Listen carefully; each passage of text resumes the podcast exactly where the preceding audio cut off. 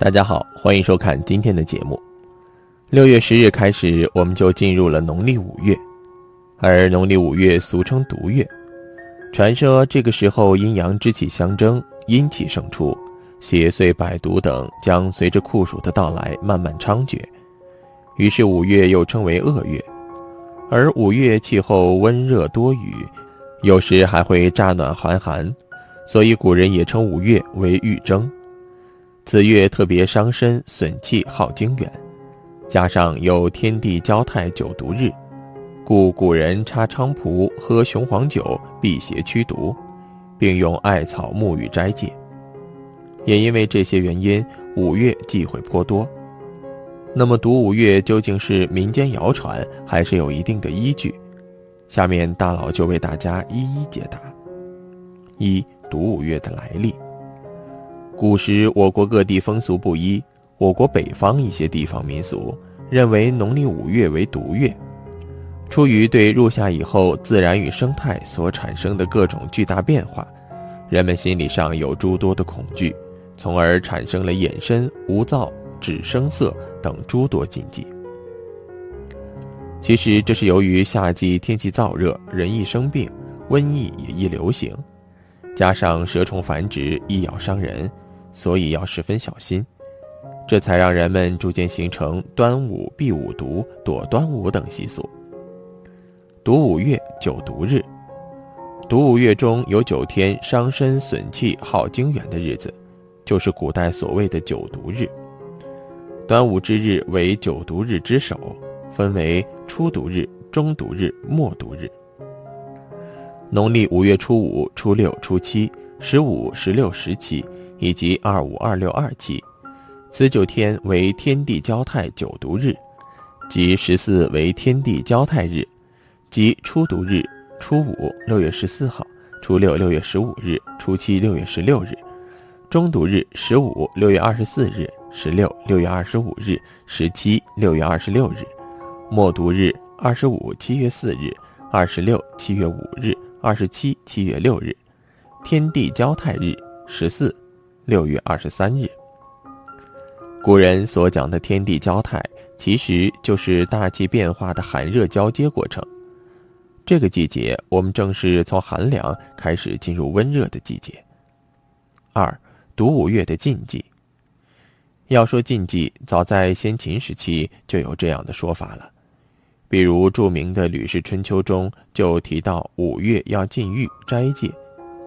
著名的孟尝君。就是五月初五出生的，因为这个日子不吉利，古人认为会克伤父母，因此他差点小命不保。后世的宋徽宗也是五月初五生的，所以从小就被寄养宫外。一祭端午节见雨：许月清赐运蜀人李师周废端午自主云：临川人为端午日语，鬼望人哉。这个习俗影响至今，现在还有说农谚“端午无雨是丰年”。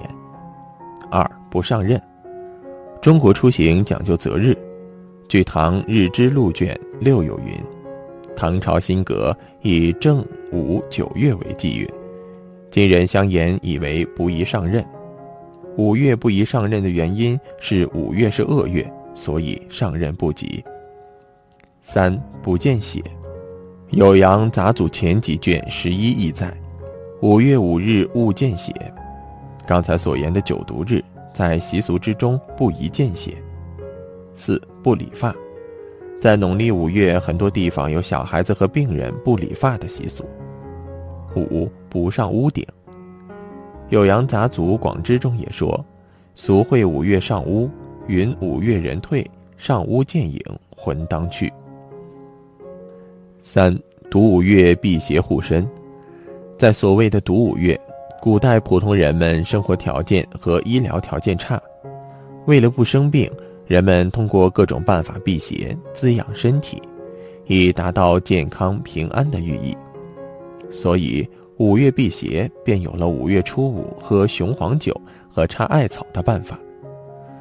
如今科学的年代，不少人都注重饮食，已有了康健的身体。余下更多的便是吉祥平安。那在五毒月，我们该如何辟邪护身呢？一带香包。端午节可以佩戴一些香包，这样能够防病健身，又可以驱邪。香包里的有的是香料，也可是雄黄粉，也可以是辟邪的符。过去香包是用五色丝线缠成，或用碎布缝成的，内装香料，用中草药白芷、川芎、芹草、排草、山奈、松、高本行制成。佩在胸前，香气扑鼻，可以驱邪醒脑，为你增加运势。二，佩戴悬挂长命缕，以五色丝结而成锁，或悬于门上，或戴脖颈，或系手臂，或挂于小孩摇篮等处，可避灾除病，保佑安康，益寿延年。三，吃五毒饼，五毒饼是以五种毒虫为饰的饼。五毒饼就是用刻有蝎子、蛤蟆、蜘蛛、蜈蚣、蛇五毒形象的印子，盖在饼上，内有五种不同颜色的饼。吃五毒饼，胃理学三是把五毒吃掉，使他们不能毒人，能防止小人捣鬼。四贴五毒图，因为农历五月是五毒蛇蝎蜈蚣壁虎蟾蜍出没之时。胃理学上要用各种方法以预防五毒之害，一般在屋中贴五毒图，以红纸印画五种毒物，再用五根针刺于五毒之上，即认为毒物被刺死，再不能横行了。五悬挂天师符和钟馗像，悬挂天师符和钟馗像用于驱散屋宅的煞气。无论你是自己的屋宅还是租房，都会让你住得舒心，活得自在。六，插艾草和菖蒲，在自己门上插艾草和菖蒲，防止传统卫理学上禁忌入内的邪气。过去插艾草、菖蒲是为了避毒虫，现在应该是避煞气。特别提醒朋友们，一定要在下午三点前插艾草和菖蒲。七扔灾，请用红纸剪了葫芦或蛇蝎蜈蚣蟾蜍壁虎五毒图案，以白纸为衬，从农历五月初起贴在门楣上，或用硬纸折成粽子形状，缠上五色丝线佩戴于身。待五月初五一过，五色纸粽子和剪纸葫芦一并扔在门外，可以驱散邪气，给你带来好运。八。摆放艾虎，以艾编剪而成，或剪彩为虎，粘以艾叶，摆放在办公室或屋宅，甚或放在随身携带的包中，能够驱鬼魅、避邪恶。九木兰汤，端午日用菊科的佩兰煎水沐浴，也可用坚朴、艾、凤仙、白玉兰等花草，或百叶、大风根、桃叶等，煮成药水洗浴。不论男女老幼，全家都洗，可治皮肤病、去邪气。十焚烧艾蒿，焚烧艾蒿等以驱赶蚊蝇和邪气。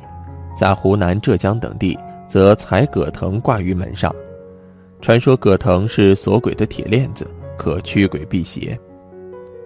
十一佩戴端午驱邪物，对于在端午节还要加班的朋友们。特别建议朋友们怀揣几片艾草和菖蒲，或装上少量雄黄酒，定能驱邪增运。